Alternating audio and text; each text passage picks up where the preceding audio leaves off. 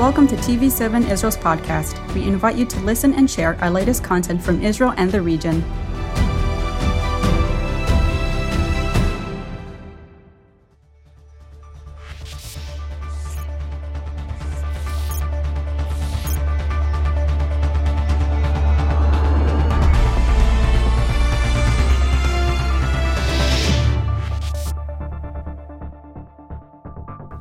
Shalom and welcome to Editor's Note.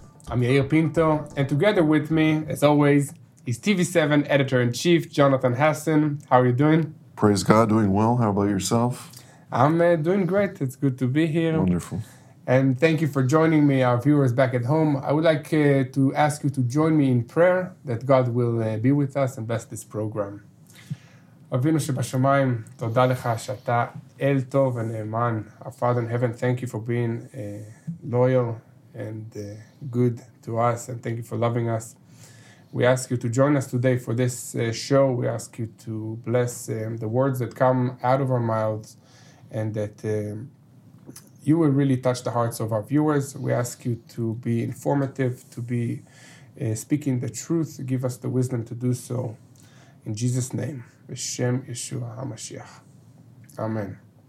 Amen, amen. And Jonathan, uh, last program, a few of our viewers asked us to elaborate more about uh, what's going on in Israel in terms of the chariots of fire, the multi-sector um, war drill that uh, the IDF, amongst uh, together with other armies, are participating in Israel, basically preparing Israel to an all-out war with multiple fronts. And this is really interesting, and it's very also hard to just to grasp the the magnitude of this uh, drill. So maybe you can explain a little bit about that, and also share with the viewers what do you think are the key issues of uh, of this week. Indeed. Well, Chariots of Fire, obviously, is the name of the drill. Actually, before uh, it was uh, granted this name, uh, people refer to it as the month of war. So it is Really? a, a, a month of preparations, Chodesh Milchama, uh, of preparation and, and uh, training and coordinating and, and teaching all of the facets, both military and civilian, uh, to cooperate together, to coordinate together uh, in, in multiple levels and multiple dimensions within that uh, context, in order to prepare for a moment where an all out war is forced upon Israel.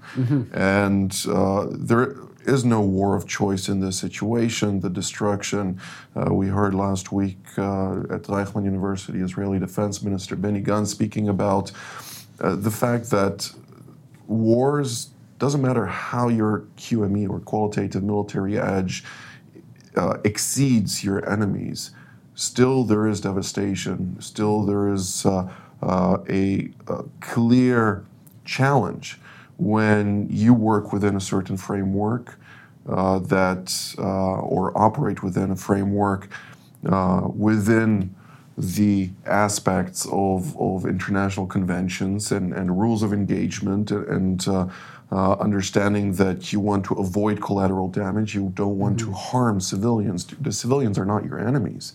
Um, we're dealing here with regimes, we're dealing here with um, organizations, with militant groups that are not necessarily as popular as people think, even though they are popular in certain areas. Uh, so uh, we need to take all of this in context because the moment we realize that this is one element and the other element is uh, organizations and, and regimes that do not abide by international um, rules of engagement, Yes. the Geneva Convention again, and all those.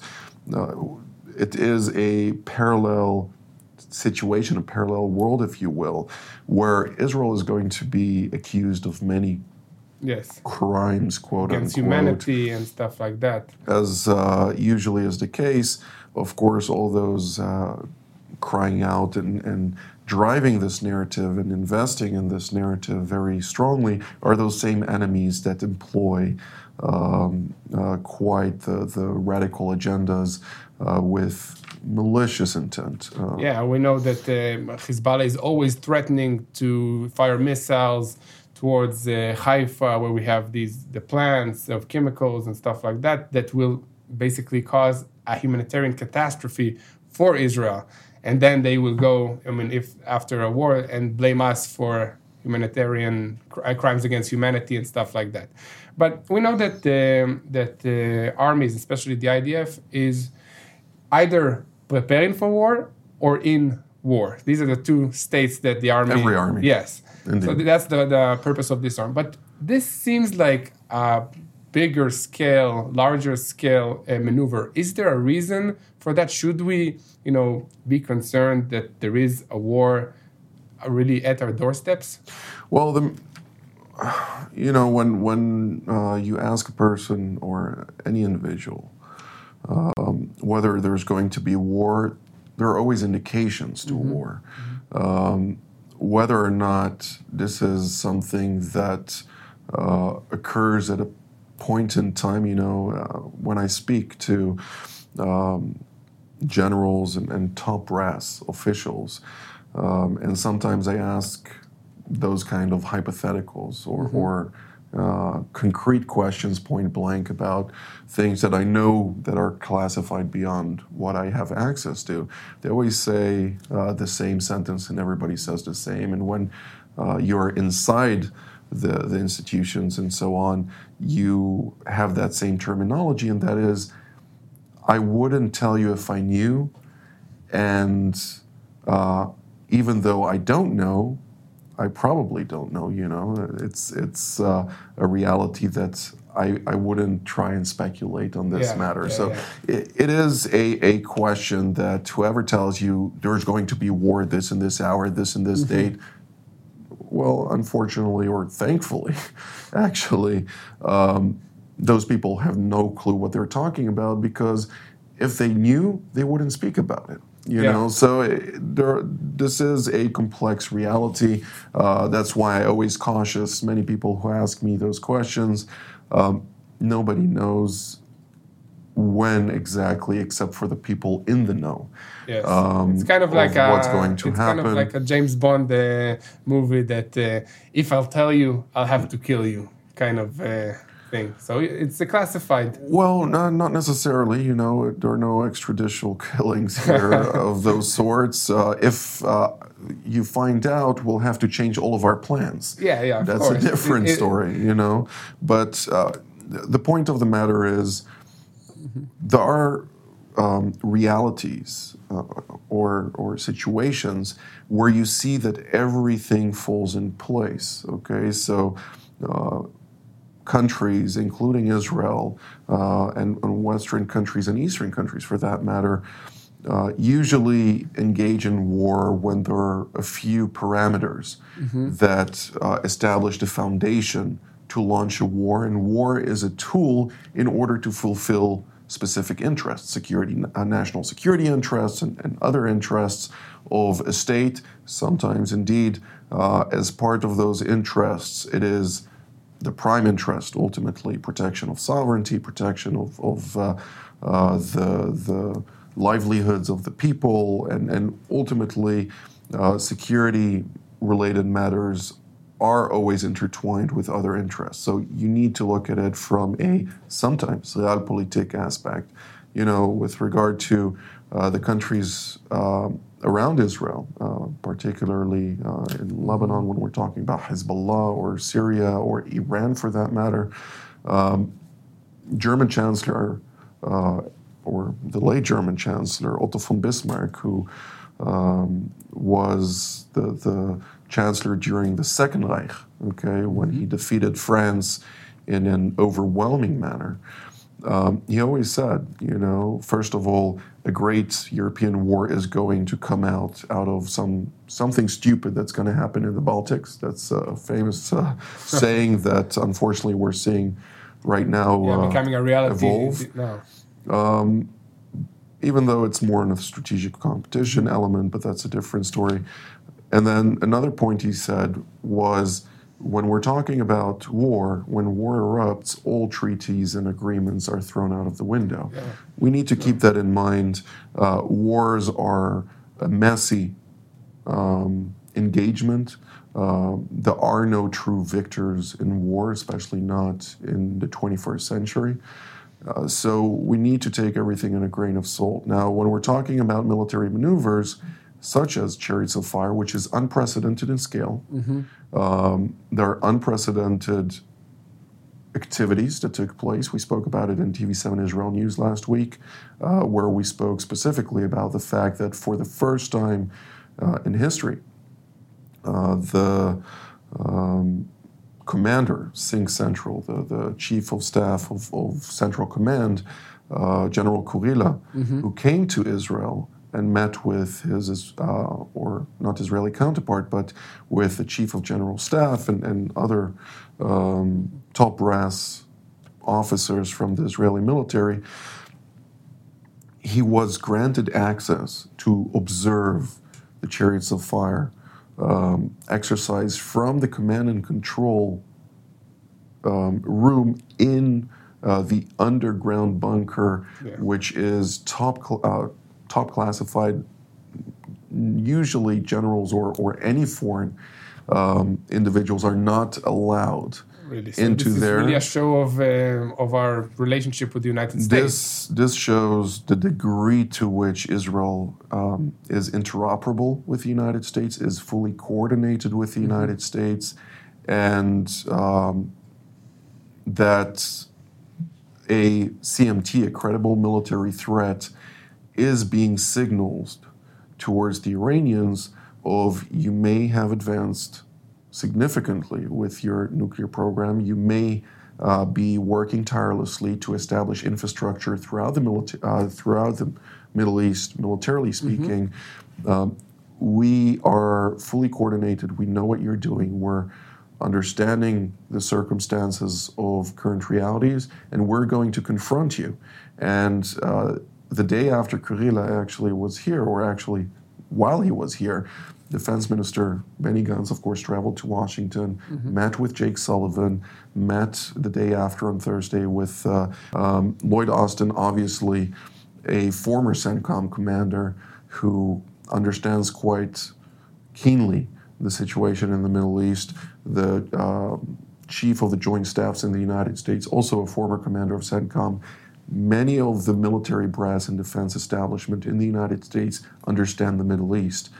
There is a disconnect between the Pentagon and um, specifically the White House when we're talking about uh, the understandings. There are political interests, Yes. there are uh, military considerations, but those considerations uh, by the military and the defense establishment in America uh, do not always intertwine with political considerations. Of course, midterm uh, elections in the United States are just around the corner, with uh, the Biden administration really uh, at its lowest. Um, uh, I think it was 39%, according to the last polls uh, conducted about uh, the situation of uh, uh, the US President, Joe Biden. It does show a certain shift. People are unhappy with him. But uh, you know the inflation, uh, the the various challenges at hand, which are impacting everyone, also here in Israel, um, things are going to get more challenging. Now, when we're talking about chariots of fire, you know, in the last program, um, when we came out of, of uh, the studio, you asked me, okay, in, in most cases, do military maneuvers um, lead to war? And um, it was the other way around. Most wars Start with uh, start with maneuvers, yeah. significant military maneuvers. So, again, as we explained last time, when we have a military maneuver, the military and the public, to a certain degree, even though to a lesser degree, are in a state of understanding that war could occur, uh, that uh, everybody are preparing, are understanding, get into that mindset. There are different uh, operations taking place in conjunction with uh, this uh, uh, maneuver, but again, it's so unprecedented on so many levels. Uh, they're preparing Israeli troops. Uh, you know, they're they're landing paratroopers in Cyprus Wow. to maneuver in unknown terrains uh, to try and depict a various scenarios of combat uh, vis-a-vis Hezbollah. Uh, there are uh, surface to air exercises. Juniper Cobra is occurring Mm-hmm. as part of that. Again, U.S., Israel, um, And we joint said maneuver. we said that uh, in the last program that uh, the troops are being you know placed on near the borders and of Israel and the borders with Lebanon and Syria, and that raises the level of alert for our neighbors, for Syria, for Lebanon. Do we see them mobilizing troops as well? they mobilize uh, in a defensive posture. So you, you can see that. Uh, of course, I don't have access to um, uh, the concrete intelligence on this, but in past occurrences when I was uh, um, in the know on, on that aspect, you could see them really posture up on a defensive uh, uh, aspect. They used to pull back to certain lines where they know that friction uh, diminishes. Because if Israel, again, it, it only is one decision in Yeah. the Security Cabinet to then translate uh, the maneuver into an all out war or a um, very robust maneuver, which then would c- catch the enemies by surprise Yes. with the force that the uh, Israeli military, the IDF, has in store. The tools at its disposal are substantially more qualitative than uh, the Yes. other. And now they're all there. All the like the massive amount of the reserves are on the borders. All the equipment, the, the tanks, the technical stuff. So it's very easy to turn this drill into an offensive or whatever. And as I said, you know, in tandem to the, the chariots of fire, there is Wavebreaker. Uh, there is uh, Mabam, which is the Milchama Ben HaMilchamot, uh, excuse me, um, Ben HaMilchamot, the campaign between the wars, Yes. which uh, Israel basically proactively engages the enemy throughout the Middle East, um, within enemy states, behind enemy lines, everywhere it needs to, in order to diminish its abilities to to entrench militarily even further, you know, including in Syria. We saw uh, on the 13th uh, of uh, this month uh, the un, uh, unidentified aircraft uh, launch multiple missiles uh, in three waves on multiple targets, including infrastructure uh, that uh, develops Precision guided missiles. takes statistical missiles, which the statistical missiles basically you shoot in a direction and there is a one Yeah. kilometer And a hope it will hit, radius yes. somewhere it will hit, and then you have precision guided munitions that can target between five to ten uh, uh, meters from Mm-hmm. the target you intend. Of course, uh, there are those who can pinpoint exactly where you want. Uh, the more advanced those precision guided munitions are, the more pinpointed they are. So the less also collateral damage Yes. you can incur. But on the other hand, it also allows the enemy to rain heavy fire specifically not only on uh, general directions but on strategic assets. So, such a scenario, what would then happen is that uh, the aerial defense array would have to focus initially on any projectile that is fired in the direction of strategic assets and uh, would then leave the home front vulnerable. So the fortification of the north, which we speak about from time to time, also in the defense minister uh, and a minister in the defense ministry uh, who work specifically on this, are working to fortify the north of Israel Yes. uh, to prepare for an all-out conflict that would inevitably be triggered uh, according to those Yeah, and- circumstances. And, and, by fortifying, you mean By also by by walls, by underground barriers, by anti-missile defense systems, everything. a lot of technology. Mm-hmm. A lot of technology. Obviously, also um, low tech, which uh, utilizes. Uh, Like a concrete war on uh, our surrounding communities that are very. we don't need the to go into the details of, of everything, but there is a lot being done in order to um, ensure that the population, first and foremost, is uh, protected. Mm-hmm. Um, and that in such a scenario, you know, when, when the military, especially like the IDF, which is, uh, we call it Tzva'am, the, uh, the military of the people. Why? Because there is conscription. Everybody goes to Yeah. serve in the military, uh, the majority of which are not fighters, okay? The, but, um, and also within the fighters, there is then uh, those who are utilized only for times of war, and during times of peace, they train and act in um, batash, uh, bitachon Yeah, uh, routine routine security. security. But ultimately, when we look at all of the circumstances at this stage, Israel is is training specifically. Uh, you know, when I was in the army, uh, the focus of the army was Syria. Uh, and we trained against Syrian snipers, against Syrian troops in all, many of our maneuvers. Uh, when you came in, it, there was the transition to Hezbollah, the, the Lebanese arena, much more Yeah. because of the Second Lebanon War. Um, and then after that, slowly, slowly, there is more understanding of not only training against Hezbollah, but training against Iranian troops, against IRGC, Syria, yeah. Quds Force, and so on. Um, No, it's always changing. We started, the, I'm from the tanks, of course, so we started by training against other tanks. Right. then it changed Right. into uh, training against the anti tank missiles. And how do you find these? And then, you know, Again- a combination. we And don't I- need to go into details, but it is a, a uh, robust understanding of what are the threats right now, what are the weapons that Mm-hmm. are utilized against me, and what do I need to do first and foremost to protect myself, but also uh, to have the tools and the capacity to complete the missions that I'm tasked with. Yeah. So there, there is an ongoing study.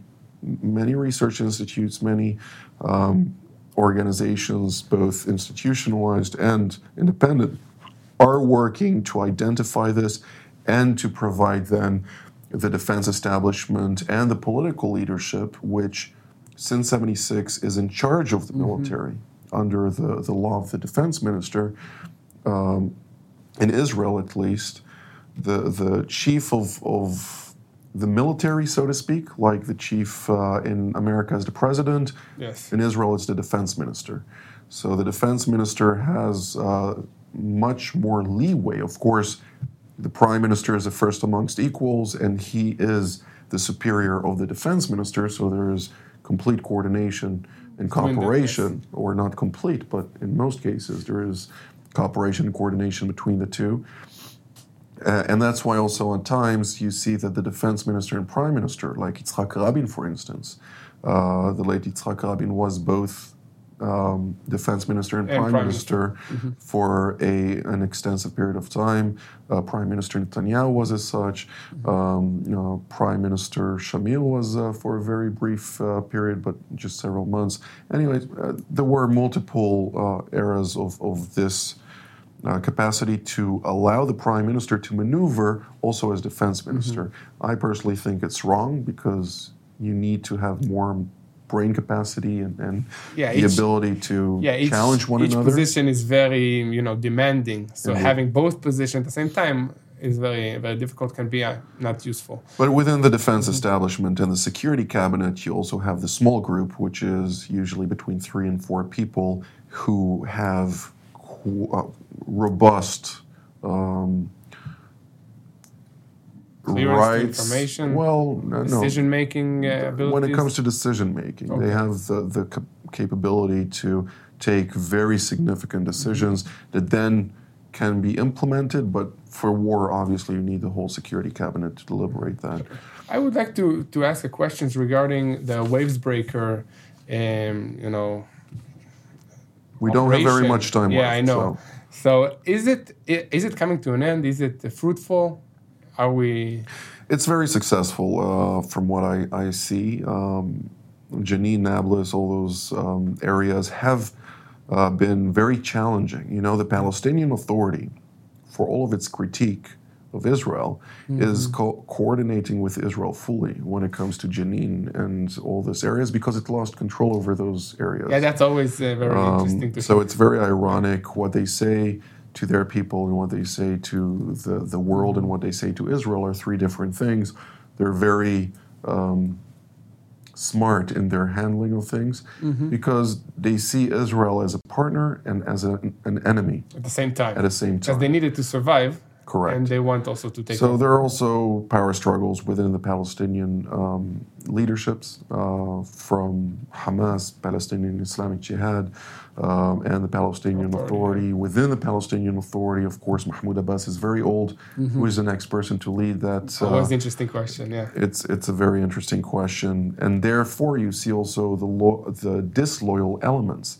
If we look at um, you know Al Qaeda, for instance, when you saw um, Bin Laden, who who acted, you know, he was uh, Egyptian, worked very hard on on specifics uh, to combat the West, and when he was um, uh, killed there was a power struggle between his deputies. One of them, obviously, uh, al-Zawahiri, was uh, elected by him, came from Egypt, but the one territory that was disloyal and known for its disloyalty um, was Iraq. And who was the leader of those in Iraq? Uh, that was Abu Bakr al-Baghdadi Okay, they started the you know, Islamic who State. started the Islamic State at the expense of Al Qaeda, and they started Yes. fighting each other. So they weren't friends, and uh, there was a lot of power struggle within that context. Same goes for the Yes. Palestinian territories. There is a power struggle ongoing. They have different patrons. Um, different tribes, it's uh, different families. well, not necessarily different tribes. There are different tribes, Mm-hmm. but uh, different families. Each family has its own orientation, its own interests. Within families, sometimes you have uh, family politics, as as in every family. any other Yeah. family. But it's it's quite interesting uh, to see that. Jonathan, could you please give our viewers a few prayer points on this situation? Well, we have 30 seconds, so I'll do it quickly. Um, pray for the situation. Pray for the peace of Jerusalem, as it calls us to do so uh, in Psalm 122. Uh, but beyond everything, also pray that uh, God will guide and lead our leaders, uh, your respective leaders at home as well. Uh, you know, uh, our leaders need God's guidance. Amen. It- It's as simple as that. And, and pray also for our operations here. We're uh, working hard to sustain uh, the operations. Obviously, we're a donation based uh, organization. So if uh, God puts on the hearts of our viewers to support uh, this mission, uh, this would help us uh, sustain Yeah. everything that we are. So, uh, yeah, that would be it right now. Thank you, Jonathan. Thank you. And thank you to our viewers. And we'll see you next time for another episode of Editor's Note.